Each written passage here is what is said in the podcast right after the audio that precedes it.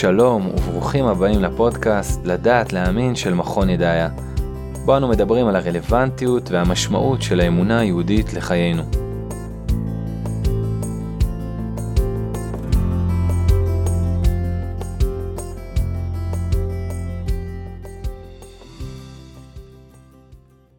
דומה כי בשנים האחרונות הולך וגובר הנתק והקיטוב שבין היהודים הרפורמים והקונסרבטיביים המצויים בעיקר בתפוצות לבין הרוב האורתודוקסי המצוי בישראל.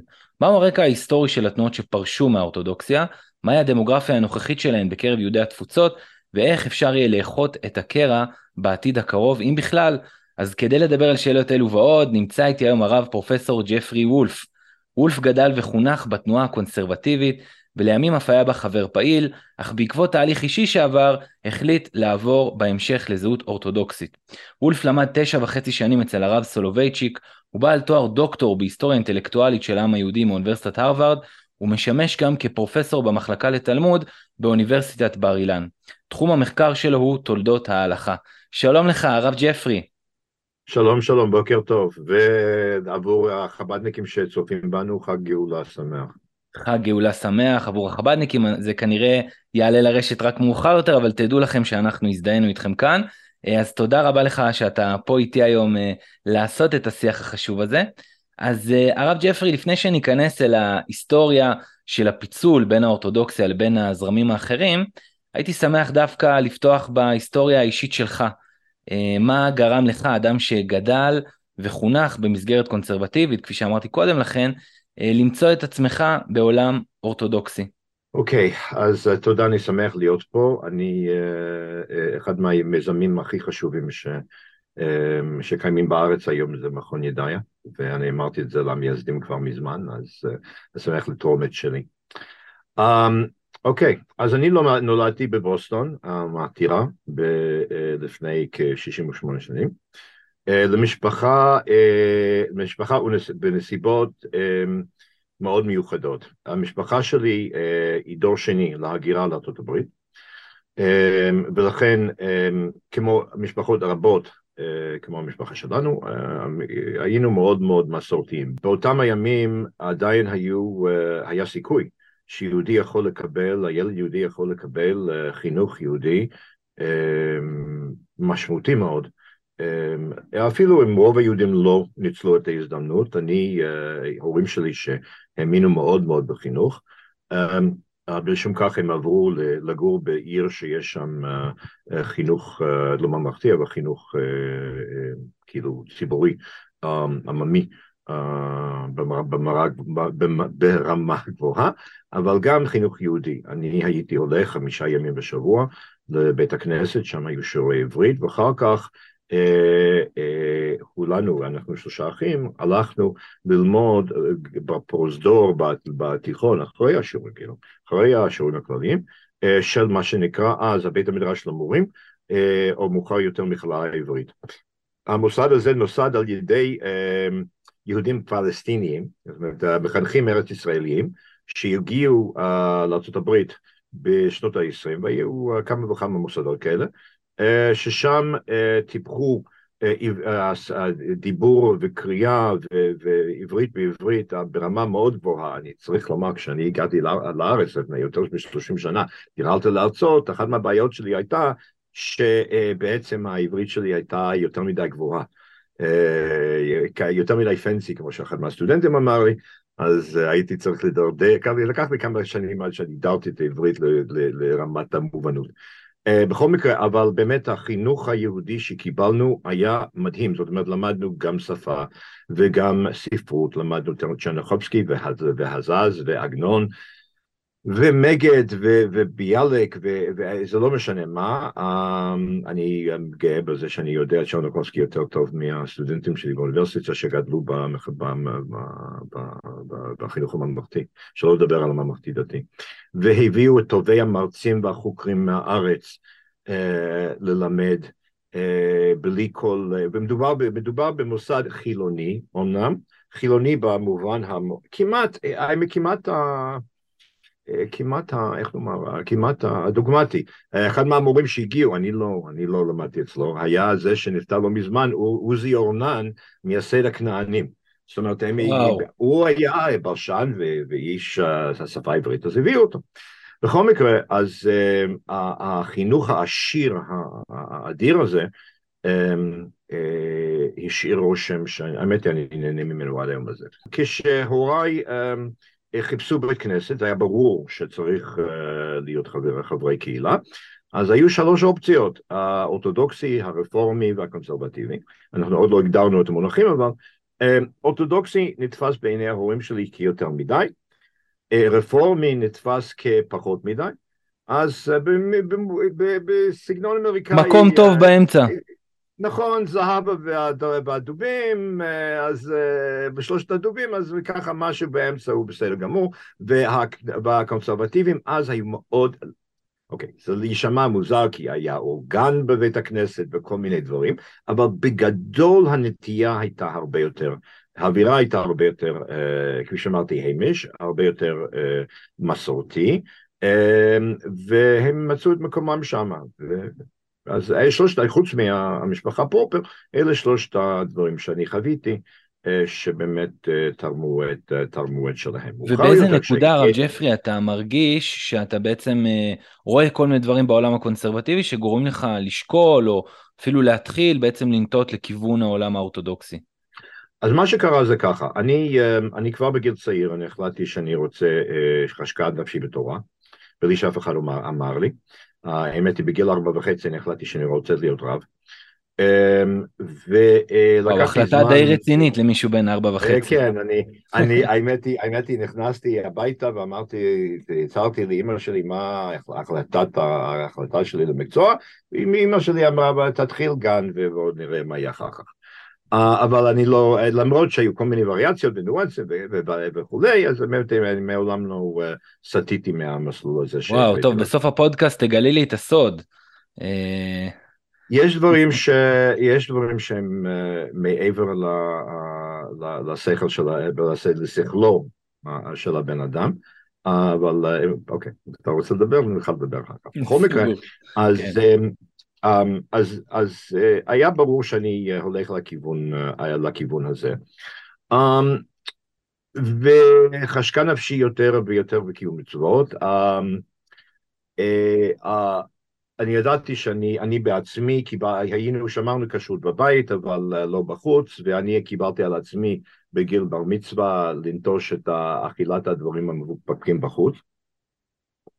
וכשנהייתי um, כשנהייתי uh, פעיל uh, בתנועת הנוער של הקונסרבטיבים, שם באמת אז חייבו את כל הפעילים uh, לשמור שבת. אז אמרתי, אני, אני קפצתי על ה... קפצתי על ההזדמנות, אמרתי, אוקיי, בסדר, הנה, תן, תן לי את ה... את, ה, את העילה ל, ל, לקבל על עצמי שמירת שבת מלאה, כפי שאני הבנתי אותה. וגם באותה תקופה, מיד אחר כך, למדתי פעם ראשונה גמרא.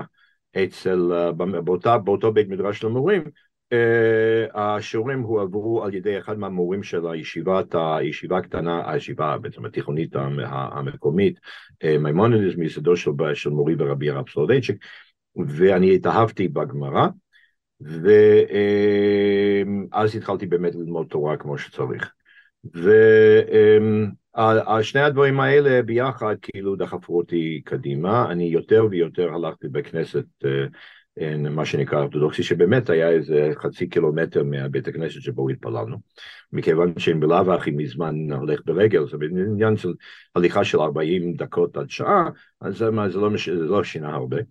ו, אמ, ואז אז הכיוון היה ברור והלך והתעצם, ולמזלי, לזכותי, אה, בשלב מסוים כשאני חשבתי שמציתי ש... שלא, שאני צריך באמת אה, לחזק את, את הלימודים התורניים שלי, במיוחד בגמרא, אז אני ניגשתי לאחד מהמורים שלי, גשו בבית המדרש למורים, מישהו אחר, ששימש אז, כבר אז, המנהל של מימונדס, של ישיבת רמב"ם, שאלתי אותו, תשמע, איפה אני, מה אתה מציע, איפה אני יכול ללמוד גמרא ברמה יותר גבוהה, יותר אינטנסיבית, אז הוא ישב שם uh, כאילו מופתע, ואמרתי, שמע, אתה גר בבוסטון, למה שלא תלמד אצל הרב? ואז אני... של הרב סולובייצ'יק, כן. הרב סולובייצ'יק. הרב, הרב סולובייצ'יק היה אמ, הרב המקומי של הקהילה האורתודוקסית בבוסטון, חוץ מאדמו"ר מבוסטון, שהוא היה לו, קבע ברכה לעצמו במקום אחר. ופנו לרב סולובייצ'יק, מבחינתי זה היה באמת שחצנות בלתי רגילה, כי הרי מה, אני, אני סוג של טירון, אולי טירון א', אולי סיימתי טירונות, ואני הולך שם ככה לסיירת מטכ"ל, זה, זה עולם אחר לגמרי, אבל ככה קפצתי לבריכה, פנו לרב סולובייצ'יק, רב סולובייצ'יק באדיבותו, הוא תמיד היה אדיב, אמ, אמר כן, וככה התחיל, ה, התחיל היחס, אני שש שנים למדתי אצל, אצלו בבוסטון, ארבע שנים אה, בניו יורק, אני הייתי נהג שלו, הייתי מבאי ביתו, ו, ואין בן אדם אחד חוץ מההורים שלי שהשאיר עליי רושם, אה, ורושם כזה עמוק ומכונן אה, כמו מורי ורבי. וצריך לומר, למרות שפחדנו ממנו פחד מוות, אהוב, ממש ממש אהבתי אותו, למרות הליטאיות שמייחסים לו. אז זהו, אז, אז לאט לאט, ו, וככה, אז אני בשלב מסוים, אז, אז עזבתי את, בעצם ניתקתי את, הקשר, לא ניתקתי כאילו בדרמה, אבל אני עזבתי סופית את כל שיוך לתנועה קונסרבטיבית בסביבות הגיל 17, משהו כזה. חשבתי שאוכל לגשר על העולמות, אני כבר הייתי די, היו לי חברים וכולי, אבל uh, היה, היה לי ברור שהאנשים שה, האלה באמת הולכים לכיוונים לא רצויים. אני, אגב, אני צריך לומר שאני חייב mm-hmm. להם תודה, בגלל ש, ש, שנבין, העולם האורתודוקסי uh, עד שנות ה-70 היה זניח בנוף האמריקאי בצורה בלתי רגילה, שנבין, ההנחה הייתה שהיהדות האורתודוקסית תגמול ותיעלם. נקודה. יפה, וכאן הייתי רוצה... זה היה הצפי של בן גוריון פה, אבל זה סיפור אחר. כן, ובאמת כשאנחנו רואים את הדמויות שהיו לפחות אה, בראשית, או אפילו קצת אחרי הראשית, אנשים כמו הרב אברהם ישוע אשל, או פרופסור שאול ליברמן שלימד אה, באמת במוסד קונסרבטיבי, סך הכל מדובר בתלמידי חכמים אה, גדולים, אנשים שהם ספוגים ביהדות. לא היו מוסדות קונסרבטיביים בשבילך בתור אדם צעיר שרוצה ללכת ולהעמיק בתורה, מה, מה קרה שם בעצם? אני התחלתי להרגיש, אמ, זה, זה עניין אינטואיטיבי, אבל חייב לומר, אני התחלתי להרגיש ש... אוקיי, אני אומר את זה עבורי לפחות, שיש חוסר אותנטיות בגישה הקונסרבטיבית. אמ, אני הרגשתי ש... אמ, שממש בכל נימי נפשי, שכשאני יושב בבית המדרש, יושב אצל מורי ורבי, שזה המקום, שזה אמ, אמיתי וזה נכון, והתנועה הקונסרבטיבית אה, כבר אז בעצם הייתה בת, באמצע תהליך של, אה, אני אדבר על זה עוד מעט, אבל התרחקות מהאווירה המסורתית שלה לכיוונים אחרים, שהמעבר הזה היה בלתי, היה בלתי נמנע, ובוא נאמר את זה ככה, אני אה, לא פעם, אני הייתי מבקר הרבה בספרייה של בית המדרש של ה-JTS, של בית המדרש של המורים, אה, בגלל שמבחינה מחקרית זה היה אחד מהנכסים הכי גדולים, זה משהו דומה לספרייה הלאומית במדור יהדות בספרייה הלאומית אצלנו, אה, אני הרגשתי אמ, אמ, מה אומר, לצטט את הפסוק, אה, רק הרגשתי שאין יראת אלוקים במקום הזה. אתה יודע, זה מעניין, כי גם uh, הבחנות שונות uh, בעצם תומכות במה שאתה מתאר עכשיו, למשל הסוציולוג היהודי האמריקאי ג'ק ורטהיימר, uh, אמר לתנועה הקונסרבטיבית... הוא יהודי מאוד מאוד שמרני ומסורתי, שנאמר. כן, כן, נכון מאוד. Uh, הוא בעצם כינה את התנועה הקונסרבטיבית דת קפיטריה, שבה כל אחד בוחר את רכיבי הארוחה היהודית שלו, גם אם, אם, אם המסעדה היא כלל אינה כשרה. זה, אלו מילים מאוד מאוד אה, חריפות, אתה, אתה מזדהה עם הדברים האלה? אני מזדהה, אבל הוא מתאר את המצב היום, uh, זה לקח להם זמן, וצריך להבין, וזה אולי נעשה מעבר להיסטוריה הפרופר, סליחה. Um, הם, הם, הם בסופו של דבר עברו uh, כברת דרך uh, מאוד מאוד uh, משמעותית מהשורשים שלהם.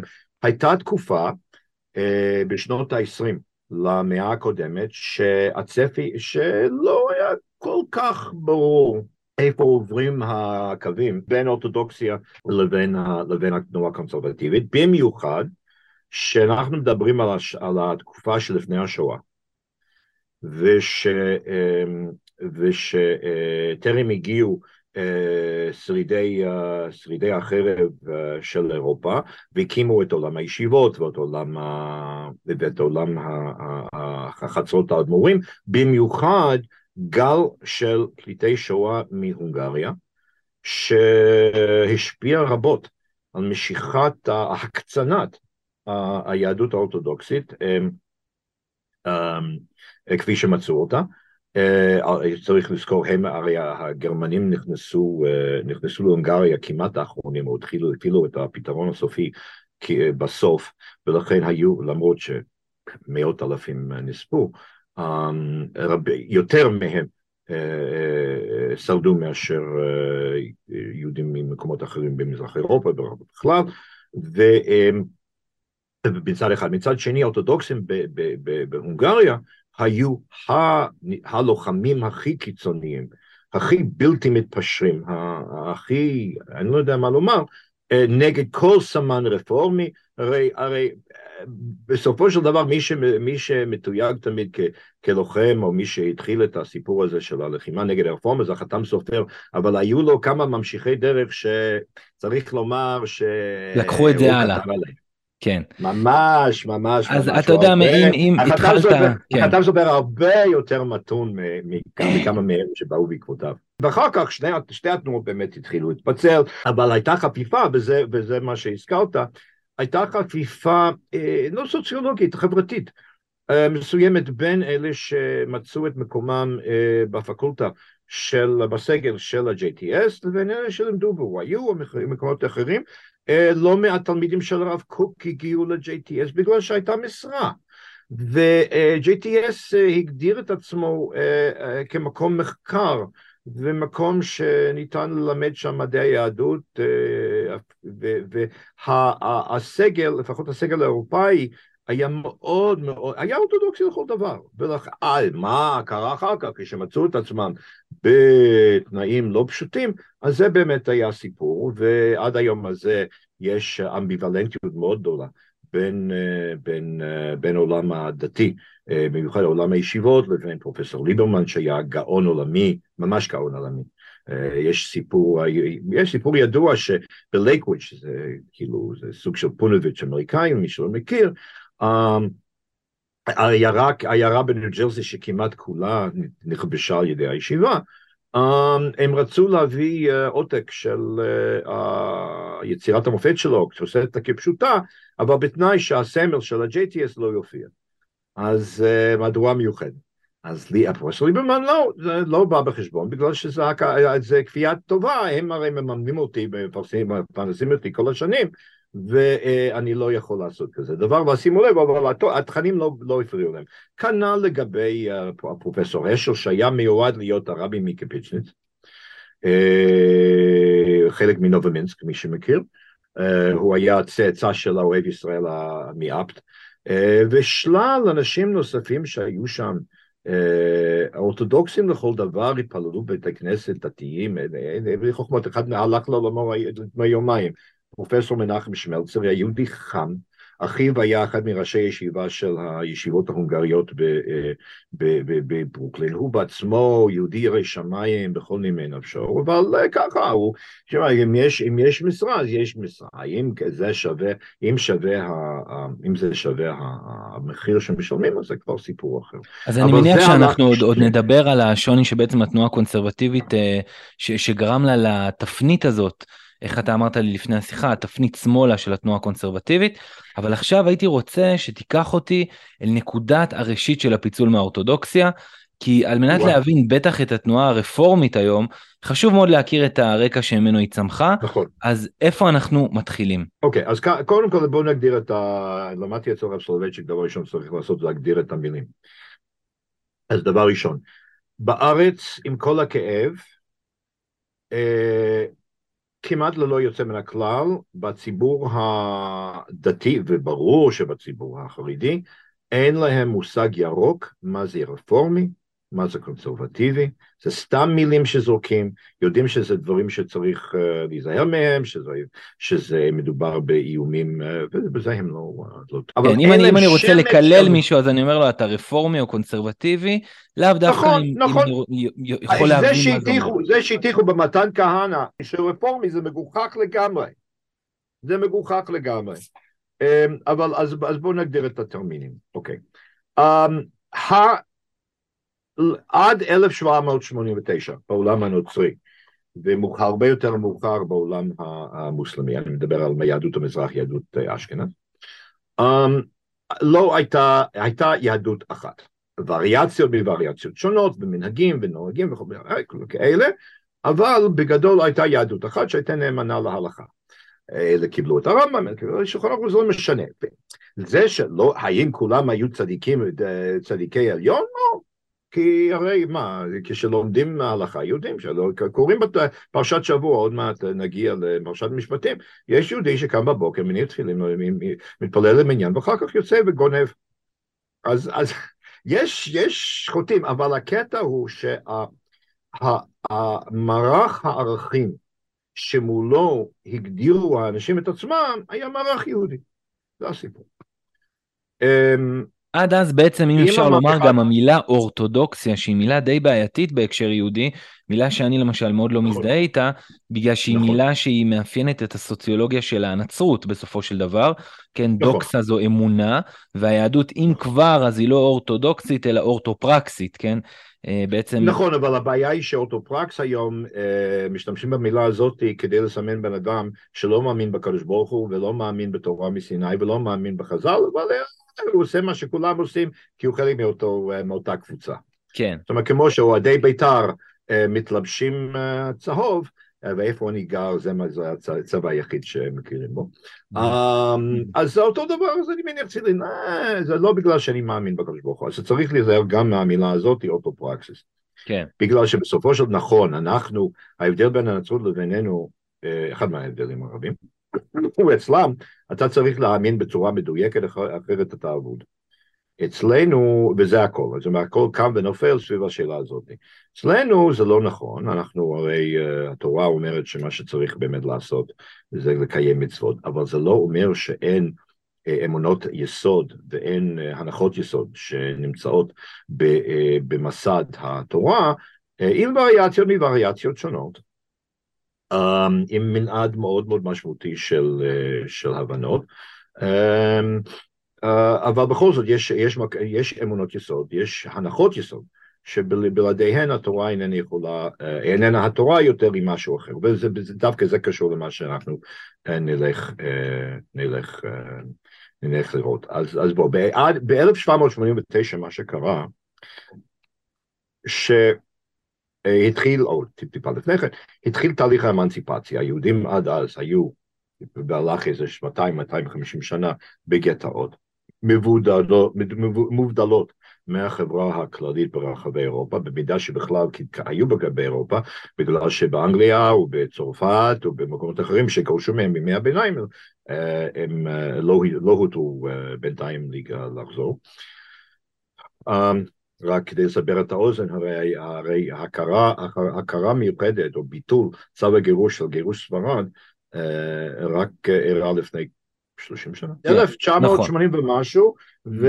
והאמת היא, הכל הוסר רק לקראת 1992, אה, אז אחרי 500 שנה. בכל מקרה, סליחה, אז השתנה המצב. המצב היה שיהודים כבר לא היו צריכים לגור עם יהודים. הם יכלו עקרונית, זה היה לגמרי נכון, אבל עקרונית אה, לגור אה, בנפרד מקהילה יהודית, ולא היה גורם חיצוני, קרי הקהילה היהודית האוטונומית, לעקוף את, התורה בחיי הקהילה. כתוצאה, מ, אה, כתוצאה מכמה וכמה, כמה וכמה תהליכים שממש אין לנו זמן להיכנס להם, אבל אני אציין אחד מהם. כשיהודים רבים עזבו את, ה, את הגטו, את הקהילות הסגורות, יהודים רבים פשוט נהרו למעיין התפילה, או נטשו בן לילה כאילו, את, את, את חיי התורה, ורצו להיות כמו כולם, נמאס להם מה... מה, מהסימון, מהתיוג כיהודים, הם רצו להצליח וכל מיני כאלה. בנוסף, אמ, אז זה דבר שהוא די, אפשר להבין אותו.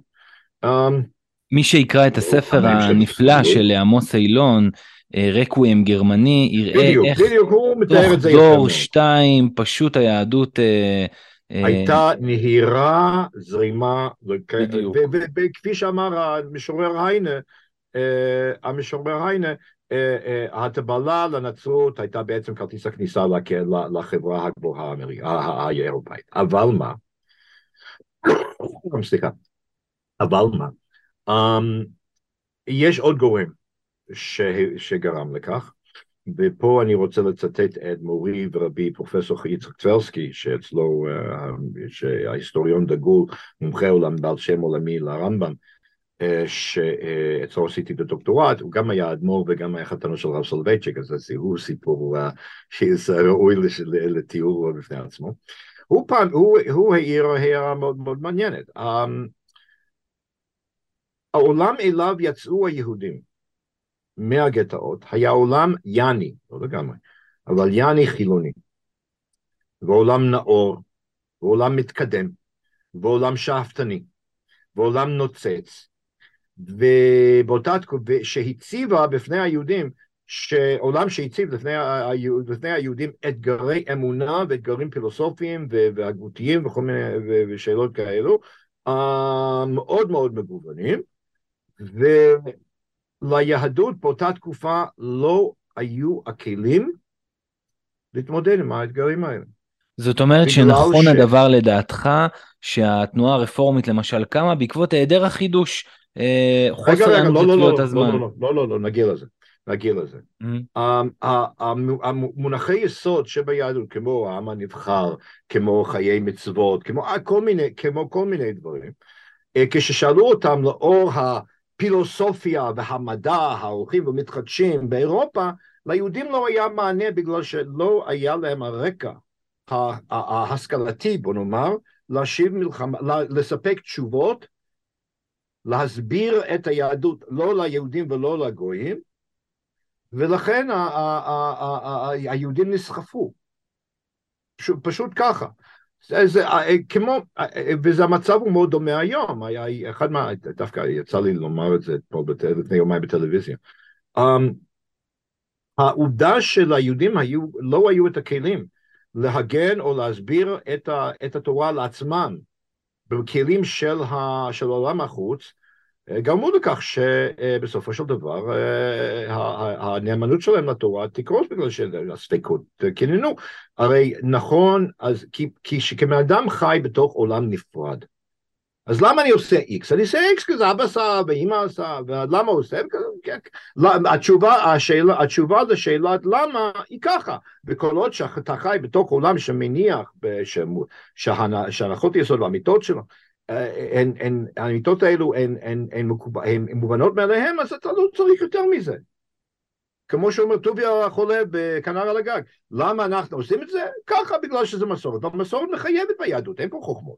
אבל ברגע שיש גורם חוץ שמטיל ספק ושמעורר תהיות ואתה צריך להגיב ואין לך מה להגיב, אז אתה או בורח או אתה נסחף, או שאתה, האופציה השלישית זה בעצם לפתח את הכלים לחזק את עצמך מבפנים, ככה נולדה אגב הפילוסופיה היהודית בימי הביניים, המוסלמים אה, הציבו שאלות פילוסופיות בפני היהודים, אז היהודים היו צריכים באמת, הרס"ג והחבר'ה שלו, היו צריכים להתחיל לפתח מענה יהודי לאתגרים האלה, אחרת באמת הספק- הספקנות הייתה הורסת את הכל. אז, אמ, אז, אז, אז הת- ה- התגובה למודרנה לא רק הייתה חברתית ולא רק שאפתנית ואישית, אלא גם, וזה יותר חשוב, אה, אלא גם אינטלקטואלית. ולכן אה, החבר'ה באמת אה, עזבו. על הרקע הזה, והאמת היא שבדורות הראשונים של המודרנה, של אחרי האמרציפציה, צריך לומר שהאינטלקטואלים במרכז ומערב אירופה, זה פחות, אה, פחות אה, היה רלוונטי ליהודים במזרח אירופה, בשלב הזה, היו חסר, די חסרי אונים. על הרקע הזה קמה התנועה הרפורמית. מתוך אנשים שניסו, אמרו, אוקיי, זה לא יכול להמשיך ככה. אחרת אנחנו uh, נובד, אז מה, מה, מה, אז מה עושים? אז שוב, זה מדובר ביוזמות שונות במקומות שונים וכולי, אבל בגדול, אנחנו ננסה ככל שניתן לערוך שינויים, בהתחלה קלים, כדי שבן אדם יכול, יוכל להרגיש את עצמו חלק מהעולם הנאור, המערבי, המתקדם, זה עוד לפני שהאנטישמיות התחילה להצטמן, כי זה גם פה יוצא מה, מהקליטה המסיבית של יהודים, אבל בואו, בוא, בין היתר אה, נדבר על זה, זה נושא אחר. ושירגישו את עצמם, שלא נתבייש מול הגויים, וגם נרגיש את עצמנו חלק מהכלל וגם יהודים. וזה הסתדר עם האמירה שהייתה מסתובבת באותם הימים, שתהיה יהודי, יל"ג אמר את זה בעברית, אבל זה באמת היה, ב, ב, ב, ב, ב, ב, היו ממחזרים את זה בלאו הכי בכל מיני מקומות, היה אדם בצאתך ויהודי בהולך. שברבים אתה יהיו בן אדם, כאילו יהודי הוא לא בן אדם, אבל זה גם, יש בזה סוג של שיפוטיות גם, אבל ככה בית הכנסת אנשים ירגישו כמו שצריך, וכולי. אז הדברים, כבר ב-1819 נוסד בית הכנסת, ה, אמ, בית הכנסת הרפורמי הראשון בהמבורג, והשינויים שהם ערכו לתפילה, לתפילה היו משמעותיים אבל בכל זאת זניחים. מה שנקרא בעצם מה... הטמפל שהוקם בהמבורג, ואחר כך אה, הטמפל של המבורג, פולמוס מאוד גדול בעקבות השינויים שהונהגו בתפילה. אז טמפל של המבורג, אה, הטמפל של המבורג בעצם, החבר'ה שמה ניסו, אה, ניסו אה, להכניס כמה, כמה שינויים, כפי שאמרתי רובם זניחים. דבר אחד שהדרשה תישמע בגרמנית תקנית ולא ביידיש. אוקיי. שנית, ש, שיכניסו תפילות, יכניסו תפילות, יכניסו תפילות בגרמנית לתפילה בגלל שאנשים היו בורים בעלמי הארץ וכל שקשור לעברית. ג' שיכניסו אורגל שהוא כלי נוצרי מובהק, צריך לומר, במיוחד בגרמניה, כי הרי מי, ש, מי שהיה המלחין עבור, עבור האורגן, האורגל, היה הגב, היה באך, ובאך כתב רק לכנסייה הפרוטסטנטית, כמעט. Um, במיוחד לכנסייה הפרוטסטנטית, ו, אבל שהוא ינוגן על ידי לא יהודי אה, בימות החול, או אה, אפילו בשבת, והיה תקדים הלכתי גם לזה. זאת אומרת, כל הדברים האלה היו להם, וגם יסיר, כל אלה היו אה, יחסית זניחים, אבל גם שיוציאו מכל ה... מכל, ה, מכל התפילות, כל אזכור של, של ציון או של שיבת ציון, תחיית המתים, ביאת המשיח, כי הרעיון היה שאנחנו, הכיוון היה שהיהודי הוא כבר לא חלק מעם, הוא רק דת כמו הקתולים והפרוטסטנטים, ורוצים להיות אה, מה, שנקרא, מה שיקרא לעתיד Deutsche Bürger mosaische Glaubens, אזרח גרמני מדת משה. ולכאן הייתי רוצה להקריא לך בעצם שני תיאורים אה, שונים של שני היסטוריונים אה, שונים מאוד, אחד זה דוקטור עשאל אבלמן שכתב את אה, תולדות היהודים, והשני זה ספר שבעצם פורסם רק עכשיו בעברית מ-1987, ההיסטוריה היהודים של פול ג'ונסון, כל אחד מהם בעצם מתאר את לידתה והורתה של התנועה הרפורמית בגרמניה בצורה שונה. עשאל אבלמן כותב כך, חשוב להדגיש, כן, זה בעצם אחרי שהוא מתאר את שמואל הולדהיים, שהיה אחד הרפורמטורים הבולטים, ואולי יותר קיצוניים של התנועה הרפורמית, שביטל את תוקפו של התלמוד, שהורה למאזיניו שהדת זה בעיקר רגשות ואמונות, שהוא חיתן זוגות יהודים ונוצרים. אם אני לא טועה, הוא גם רצה לבטל ברית מילה. אה, נכון, לדעתי אברהם גייגר דיבר נגד ברית המילה, אבל לא ביטל אותה, כן? אה, והוא גם, שמואל הולדהיים גם העביר את יום המנוחה ליום ראשון. אחרי כל זה עשה אליו אלמן כותב, עם זאת חשוב להדגיש, התנועה הזאת לא נולדה מתוך כוונה להילחם במסורת דתית קשה ומאובנת, אלא ביקשה למנוע את ההשפעה המכרעת של החילון והאדישות שהתפתחו בקרב יהודים שנהנו מחיי רווחה וחתרו לאמנסיפציה. זאת לא הייתה תנועה שקידמה חילון, אלא ניסתה להתמודד עמו. בניגוד לעשהאל אבלמן, פול ג'ונסון כותב את הדברים הבאים: הרעיון של הרפורמה היה לתאר את היהדות ולהפיח באנרגיות חדשות ברוח הרפורמציה של לותר. אלא שהיה גם הבדל חשוב אחד, לותר לא הביט כל העת מעבר לכתפו לראות מה עושים אחרים ולהעתיק מהם, לטוב ולרע. הוא הונח מתוך דח... הוא הונע, סליחה, מתוך דחף פנימי גולמי וחזק משלו, איני יכול אחרת כדבריו. הוא היה אחד ויחיד במינו, וצורת הנצרות החדשה שלו, על הדוקטרינות הספציפיות שלו ומנהגי הפולחן המיוחדים, הייתה יצירה אמיתית ומקורית. עכשיו פתאום פה ג'ונסון עובר חזרה אל הרפורמה וכותב כך, היהדות הרפורמית הונעה פחות מתוך שכנוע עמוק וגורף, ויותר מתוך מודעות למהוגנות חברתית ולרצון בעידון הליכות. היא לא הייתה דתית ברוחה, אלא חילונית. כוונותיה היו טובות, אך הייתה בה שטחיות כמו רבות מהיוזמות האידיאליסטיות של המאה ה-19, מהפוזיטיביזם של קונט ועד האספרנטו. אז עד כאן שתי התיאורים האלה. עם מי אתה ככה, אם אני צריך לשאול אותך, אז עם מי אתה הולך? אה, אני חושב ששניהם צודקים במובן, במידה מסוימת, ובמינות שונות. אה, אבלמן אה, צודק. שרצו, כפי שאמרתי, הם רצו איכשהו לעצור את ה... להציל את היהדות, פשוט ככה. אה, הם רצו להציל את היהדות מטמיעה, אה, ועשו את זה על ידי, אה, על ידי שני, כמה וכמה צעדים. צעד, צעד ראשון, זה בסופו של דבר לבטל את המצוות. אמ, הם, אה, זה גם חלק מרוח התקופה של הליברליזם האמיתי, לא הליברליזם היום, הליברליזם הקלאסי, ש, אה, שראתה בתיקון העולם, והם שמו למול לנגד עיניהם, את נביאי ישראל, ואמרו שכל המצוות האלו של התורה הן אה, לא רלוונטיות, אנחנו נלך על הצד הנביאים, וזה יותר התאים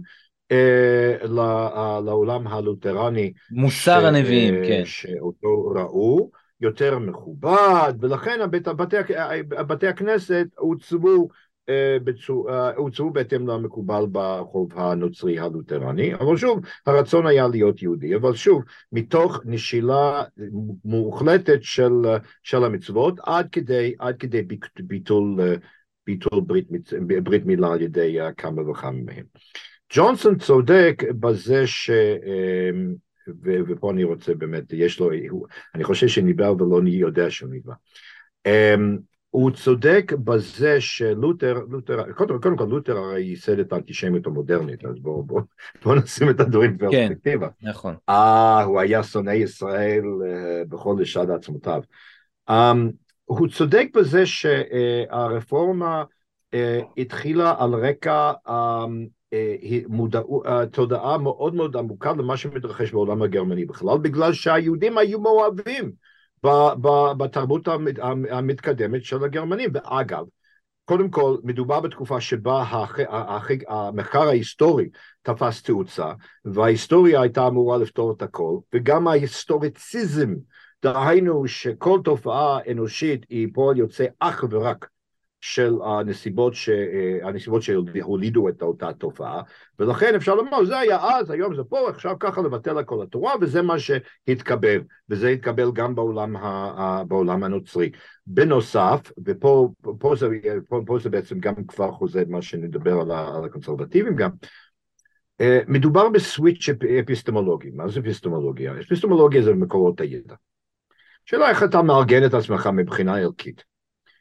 Uh, כפי שהרב סולובייצ'יק תמיד טוען, uh, ואני חושב שהוא, uh, באמת, אני חושב שזה מוכח לגבי בעיניים לפחות, למרות שהיו אינטראקציות בלתי פוסקות בין היה, בעולם היהודי uh, על גווניו לבין העולם, העולם החוץ, אם מדובר בארצות ערב, אם מדובר בארצות, בארצות הנצרות, um, האינטראקציה תמיד הייתה כזאת שהתורה שומרת על היושרה שלה, על העצמאות שלה, על, ה, על, ה, אמ, על הזהות שלה, ולא הייתה מותנית או תלויה בכל גורם חוץ. ואם uh, קלטה uh, היהדות באיזשהו מקום uh, תכנים מבחוץ, תמיד אלה היו, uh, הוצבו או הותאמו לצרכים הפנימיים של התורה, מתוך הנחה שיש מהותנות במובן מסוים, או יש מהותנות. אה, אמ, ודברים שלא היו מתאימים אה, לא, היו נדחים, גם נדחו. אה, מה שקרה במאה ה-19, גם אצל הרפורמים, מאוחר יותר על ידי הקונסרבטיבים, שהמודל הזה הפסיק לפעול, ובזה צודק ג'ונסון. מה שקרה שהיה פה חיבוק וקבלה מוחלטים של התרבות הכללית, אבל רצו להישאר יהודים, אז מה שהם עשו זה בעצם ככל שניתן היה להתאים, אתם מדברים על זה כל הזמן, להתאים את התורה לרוח הזמן, ליהדות, את היהדות ולקשט את המודרנה, בוא נאמר ככה, אני אומר את זה בציניות, אבל זה מה שקרה, לקשט את המודרנה בסממנים יהודיים, אז, אז מה טוב. וזו בעצם, זו, זו הפכה להיות, ה, זו הפכה להיות הדרך של ה... אה, הדרך של, ה, של הרפורמים במיוחד היותר, היותר קיצוניים. אמ, אמ, אני אוהב להשתמש כדי להדגים את זה או לסבר את האוזן לצ'רניחובסקי שכידוע לא היה בדיוק משלומי אמוני ישראל אה, היה נשוי ללא יהודייה וכל מיני כאלה, מורד אה, בלתי נלאה. אמ, יש לו, יש לו, יש לו שיר, אל נוכח פסל אפולו. אה, והוא אה, ככה מסייר איך שהוא נכנס, זה 1910 משהו, נכנס לאיזה מוזיאון ורואה פסל של אפולו, אה, הרי אנחנו על חנוכה באנו, אה, אל, אל החוכמה והזוהר והשמש והאור, כל מיני דברים האלה, והוא אומר, הוא, הוא פשוט מהופנט, הוא, הוא, הוא, פשוט הוא, הוא, הוא, הוא לא יודע מה לעשות עם, עם האהבה והאהדה שיש לו לפולו, והוא משבח אותו, משבח אותו, משבח אותו, בשתי השתיים שלוש שורות האחרונות של, ה, של השיר, הוא אומר שבאו הרבנים ויעשרוהו ברסועות של תפילה. זאת אומרת, כל היופי הזה והתואר הזה, באו הרבנים צרי האופקים האלה, ופשוט... היהדות היא בעצם נגד יופי, נגד חיים, היא נגד נכון, קדמה. נכון, ושמו...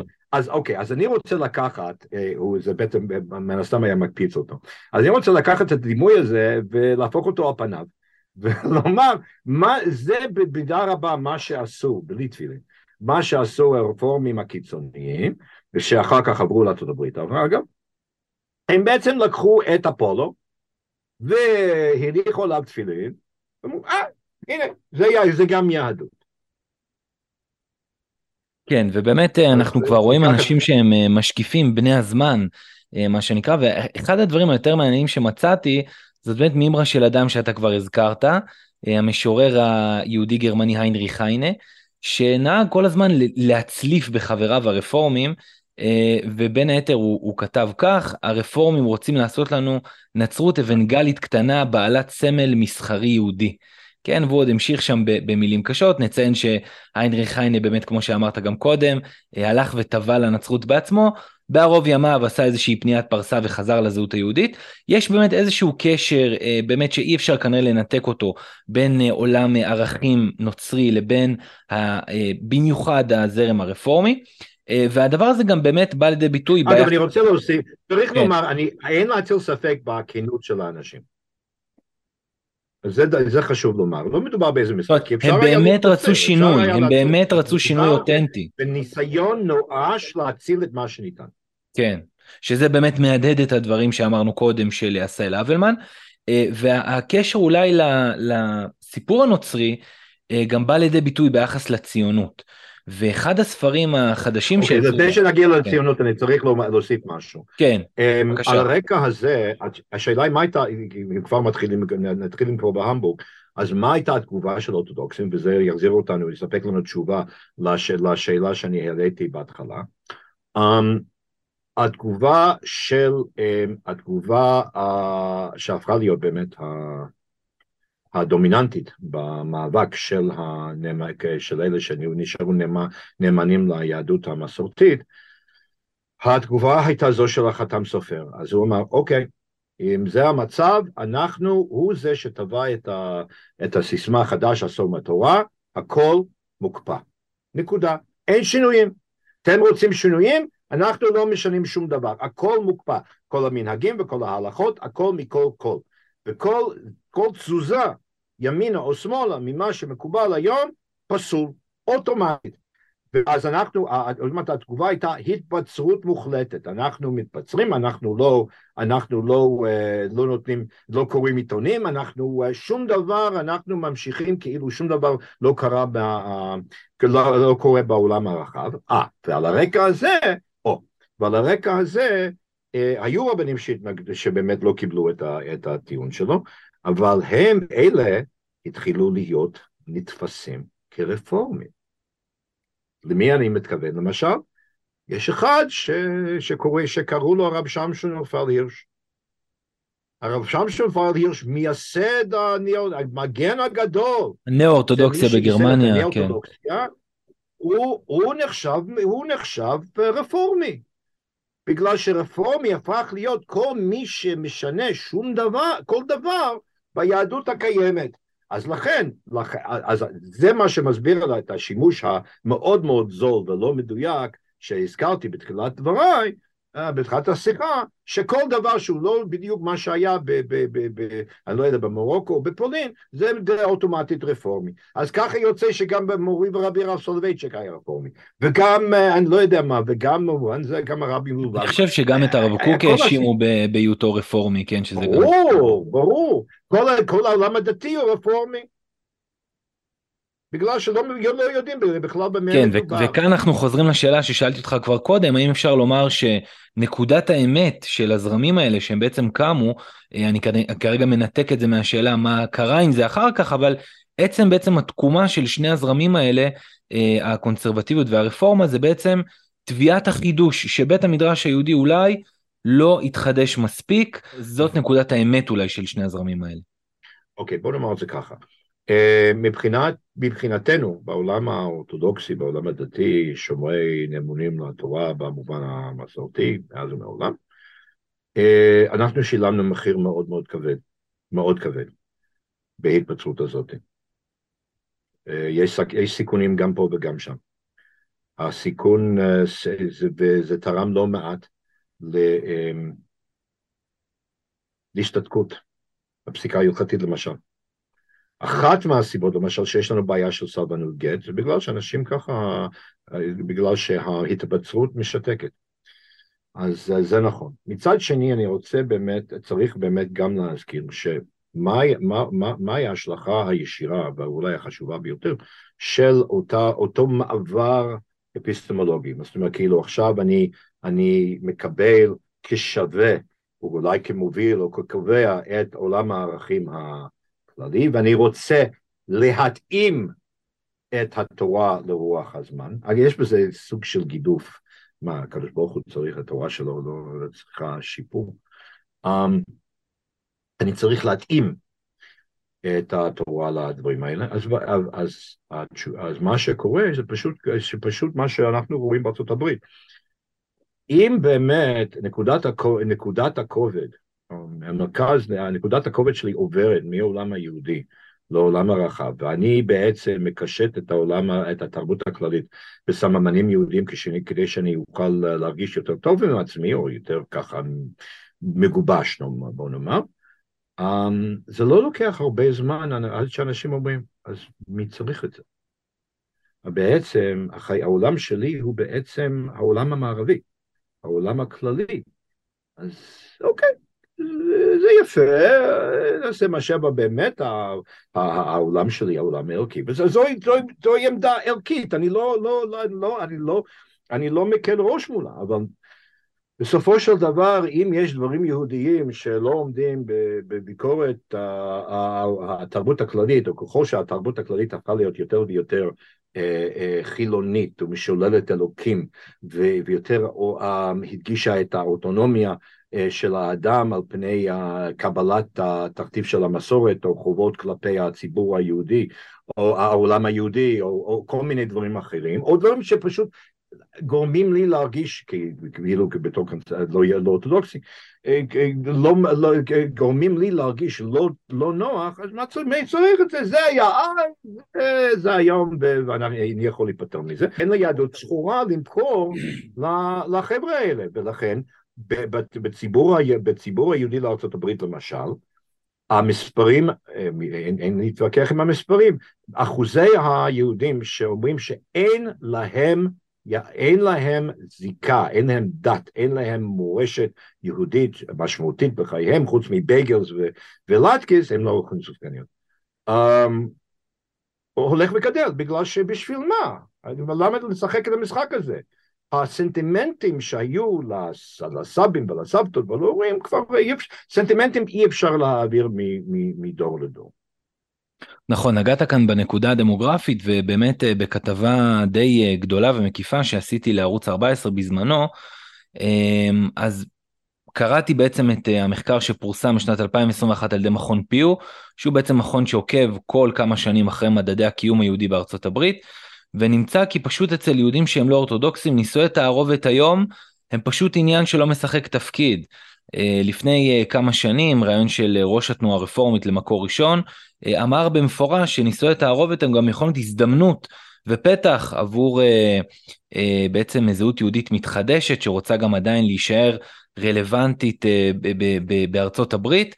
ובאמת כשאנחנו אולי רואים שהפתיחות היא כל כך גדולה ויש כבר איזשהו ייאוש בקרב זרמים לא אורתודוקסים אה, מכל הסיפור של מניעת נישואי תערובת, אז אנחנו, קשה לנו בכלל להמשיך ולדבר על עוד אה, כמה דורות קדימה של אה, איזושהי זהות רפורמית חזקה והייתי אה, אומר... אין סיבה, אין סיבה, כי הרי הרעיון הזה, בשיח היום, ברעיון הזה שאני מעדיף להתחתן עם יהודי.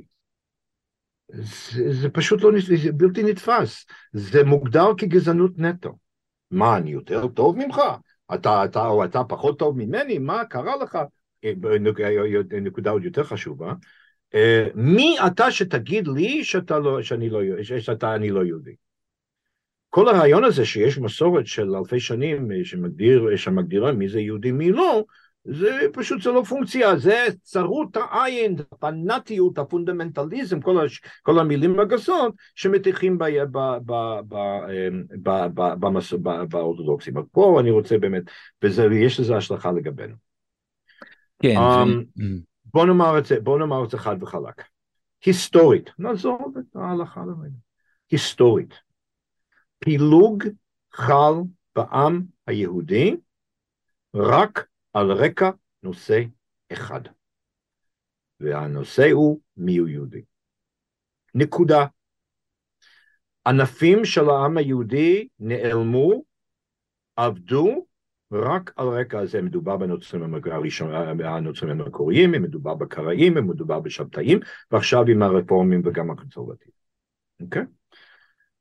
Um, מכיוון שהתוצאה של נישואי התערובת היא שהאחוזים הולכים וגדלים של יהודי ארה"ב אינם יהודים.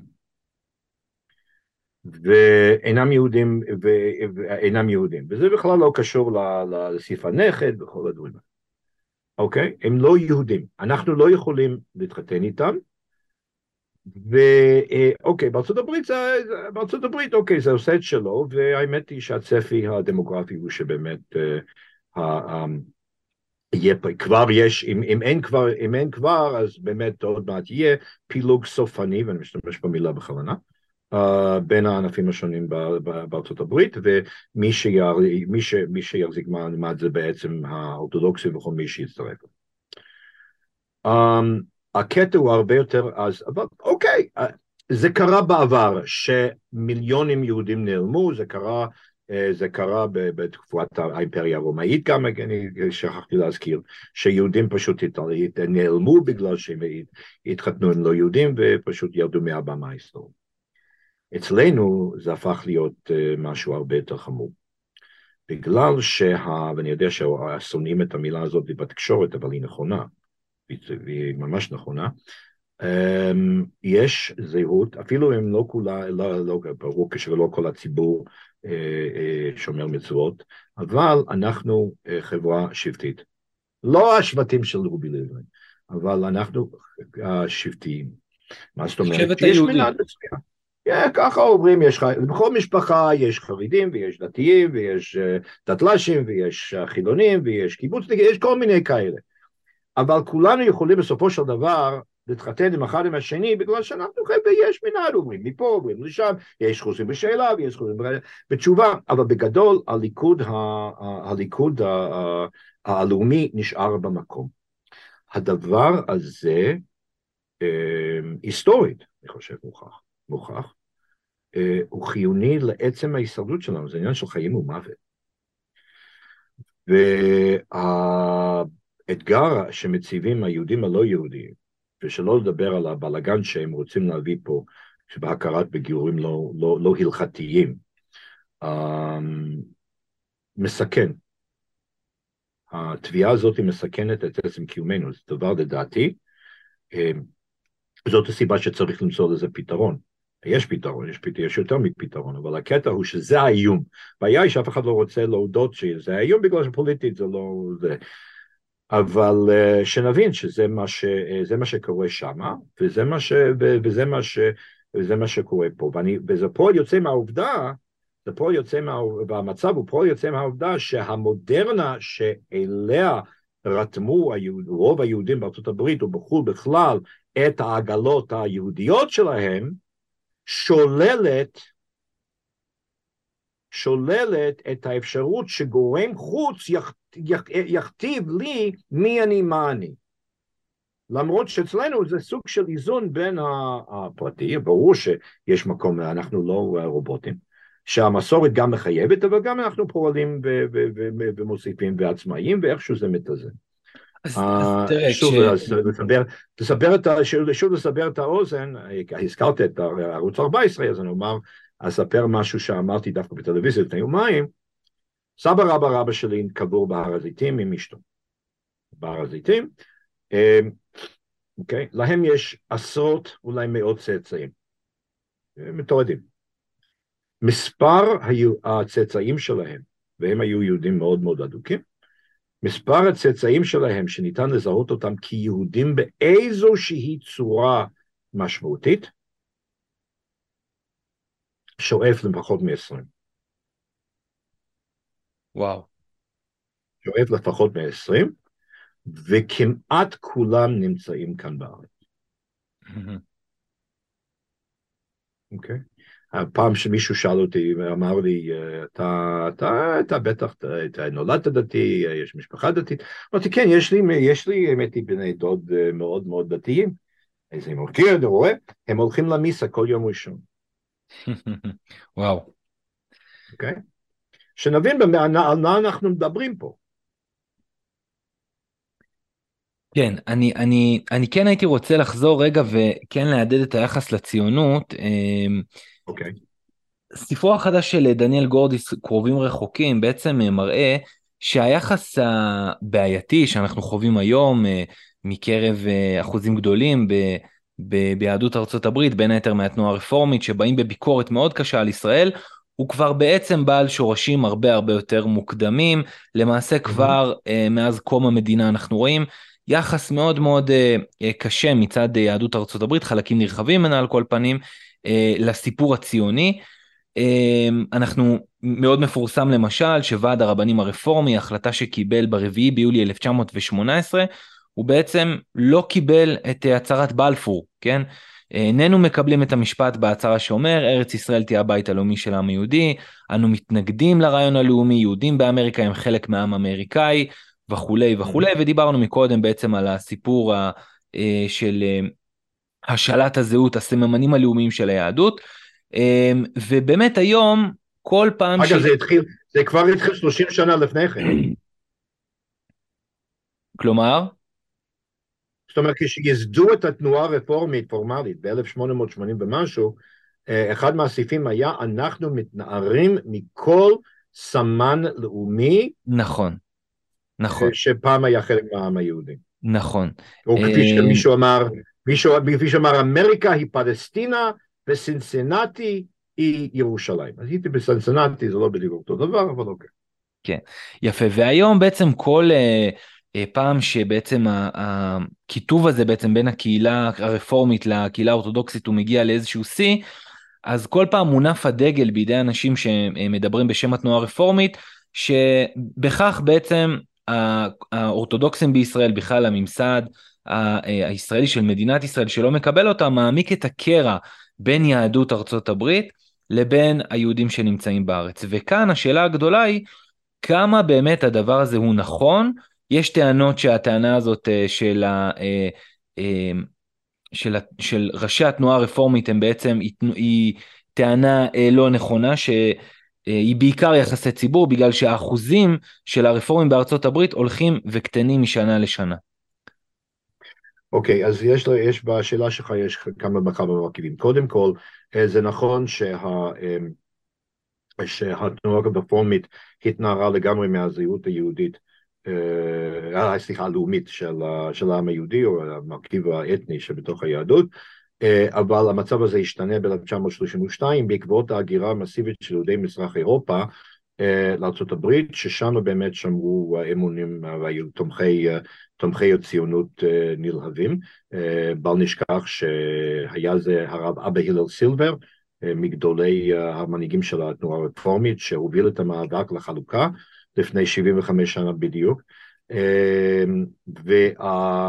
והזיקה הזיקה האתנית וגם האהדה לישראל אה, עדיין קיימת במקומות... חזקה מאוד בעקבות אה, מלחמת ששת הימים, צריך לומר. נכון, וגם וגם וגם. אז מלחמת ששת הימים באמת התחילה כל מיני תהליכים, אבל זה סיפור, אולי נושא לפודקאסט אחר ממש הרבה יותר, אה, זה סיפור הרבה יותר מסורב. מצד שני, מצד שני, השאלה לגבי, השאלה לגבי היחסים בינינו לבינם, מבחינת הממסד הרבני אה, היא יותר, אה, היא יותר מורכבת.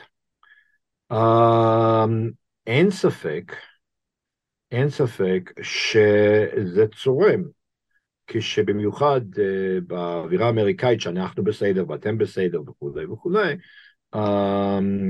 שאנחנו אומרים לא, אתם לא בסדר ויש לנו רבנות ממוסדת.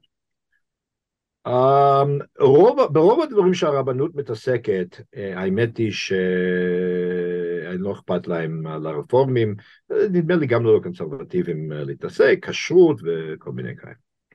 שאלה היא לגבי uh, מעמדם של רבנים בעצם, uh, גם בסידוך קידושין וגם, ב, וגם בגיור. מעמדם לא של, של רבנים רפורמים. כן, או של קונסרבטיבים, לא משנה מבחינתנו. כן.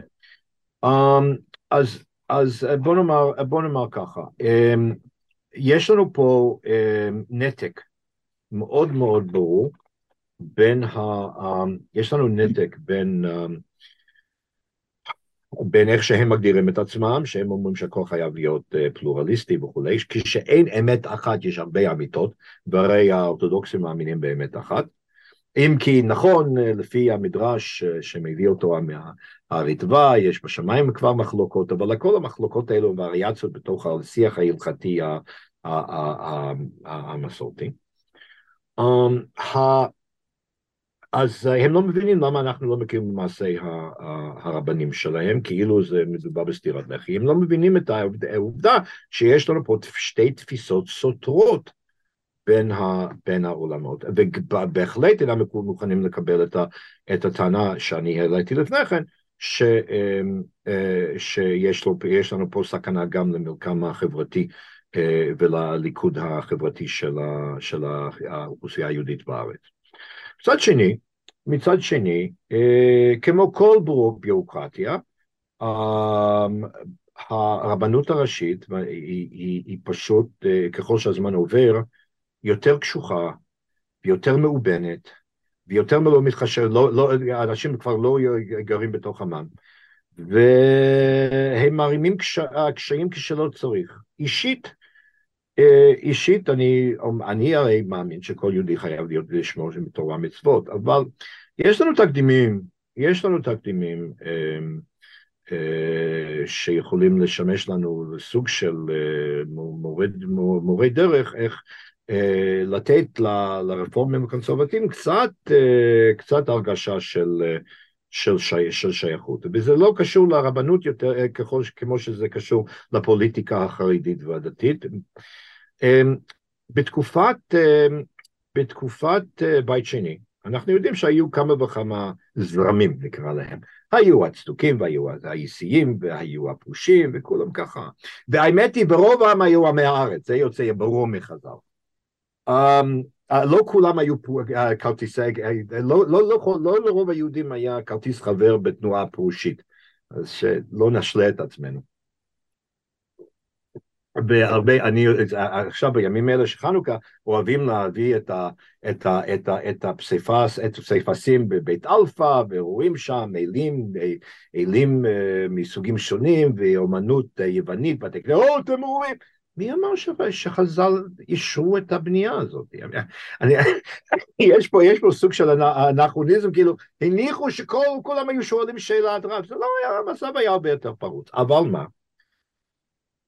למרות הוויכוחים הרבים שהיו בין הזרמים האלה, אה, ואמוציות הרבות, אה, כולם איכשהו הסתדרו אחד מהשני, שכל אחד עבד את האלוקים כפי שהוא ראה. ההיסטוריה או ההשכחה בסופו של דבר הכריעה לטובת התורה שבעל פה, ברוך השם. אבל, אבל בדבר אחד הם לא, אה, הם לא חלקו. זה דבר שחוקר מאוד מעניין מאוניברסיטת ניו יורק כבר העלה. מכל המחלוקות שיש לנו, שאנחנו מוצאים בין הצדוקים לבין הפרושים למשל, או האיסיים, נושא אחד מעולם לא עלה. מיהו יהודי. מעולם לא עלה. כנראה שהיה קונצנזוס, על זה לא חולקים. אתה רוצה לחגוג את השבועות שלך אה, ולספור חמישים יום משבת בראשית, על הכיפאק. תעשה מה שבא לך. אבל מה? בזה לא נוגעים.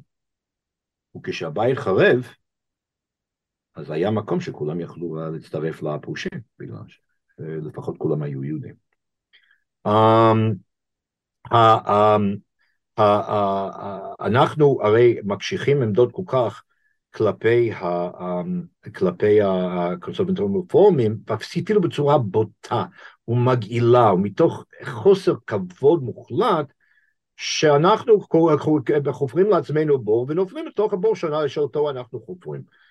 מה גם, מה גם, ש, אה, אה, מה גם שיש לנו פה אולי פחד, אני לא יודע, יש פחד מהרפורמה ושינויים וכולי, יפה מאוד, אבל מה?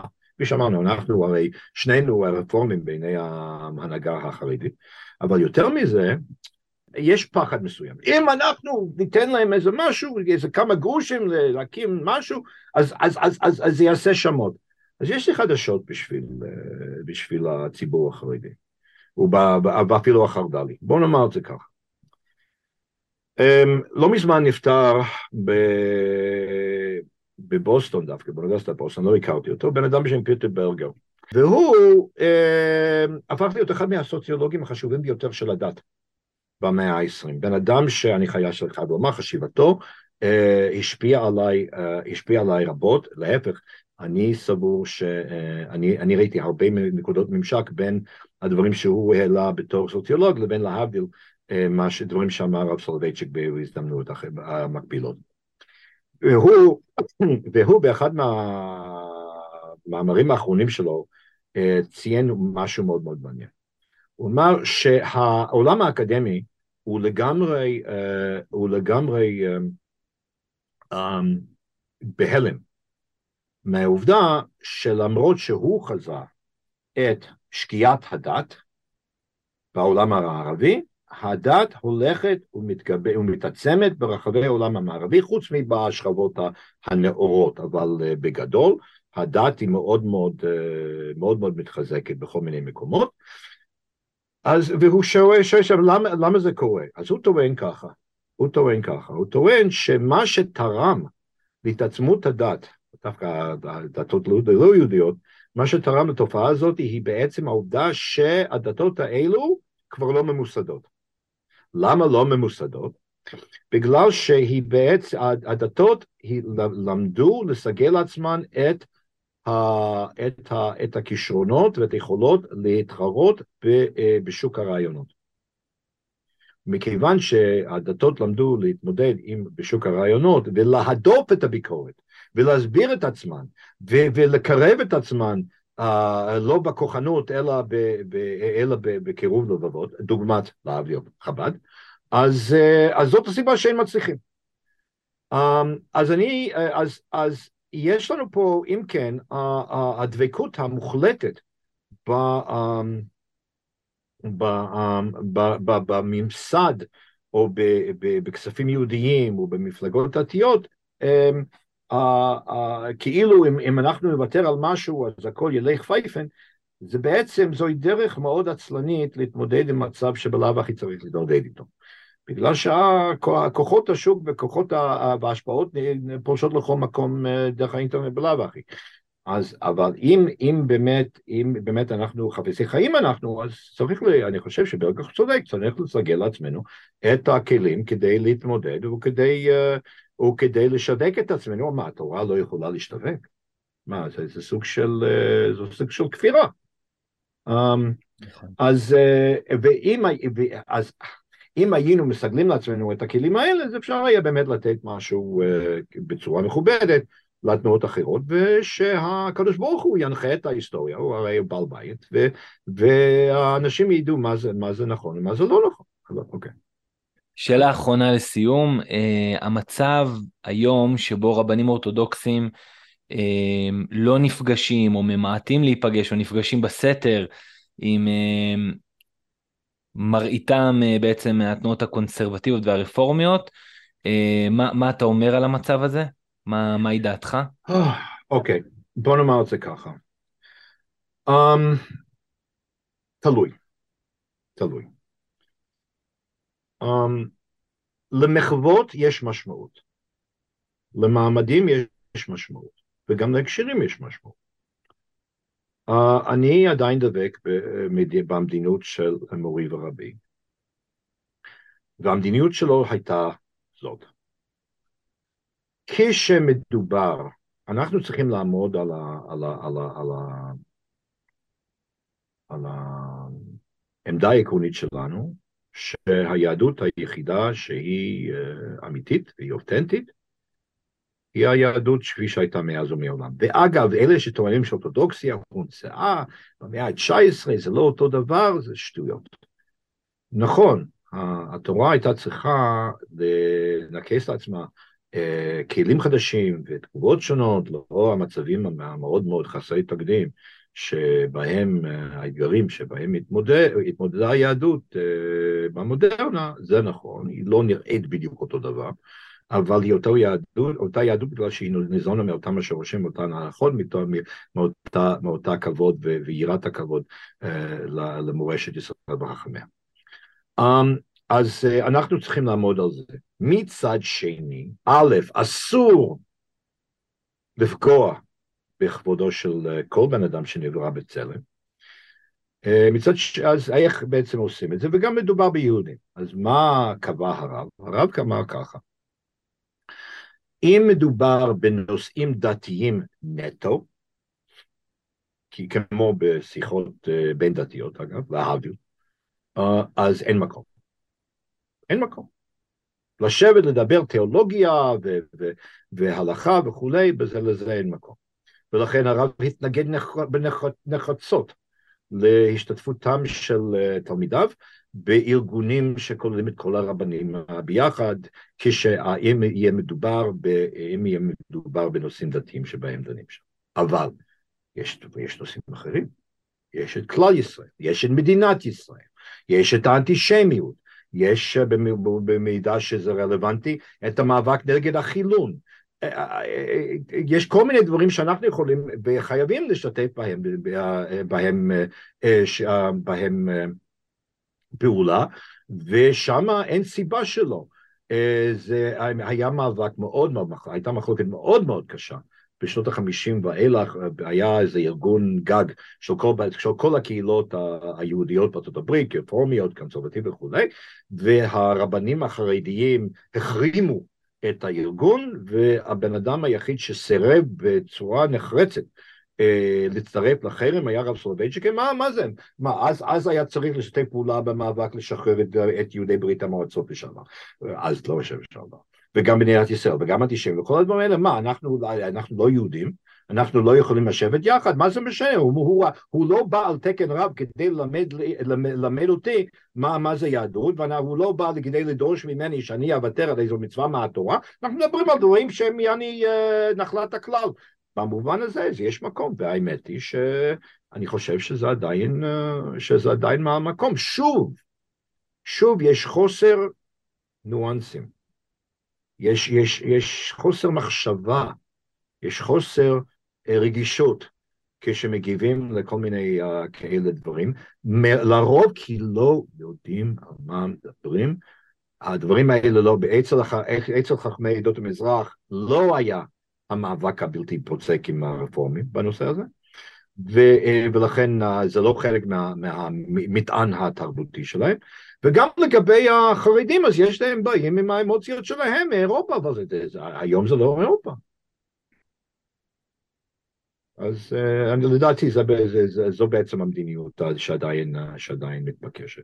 פרשיות השבוע הקרובות עוסקות ביוסף ואחיו, וברוח זו אנחנו אה, נאחל אה, לעם היהודי, נתפלל שבאמת אנחנו נגיע לאיזשהו איחוד אה, בעתיד, אה, ומחלוקות פחות חריפות. הרב, פרופסור ג'פרי וולף, תודה רבה לך על שיחה מרתקת.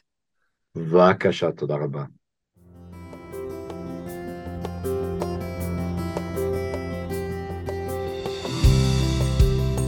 תודה שהייתם איתנו בעוד פודקאסט של מכון ידעיה.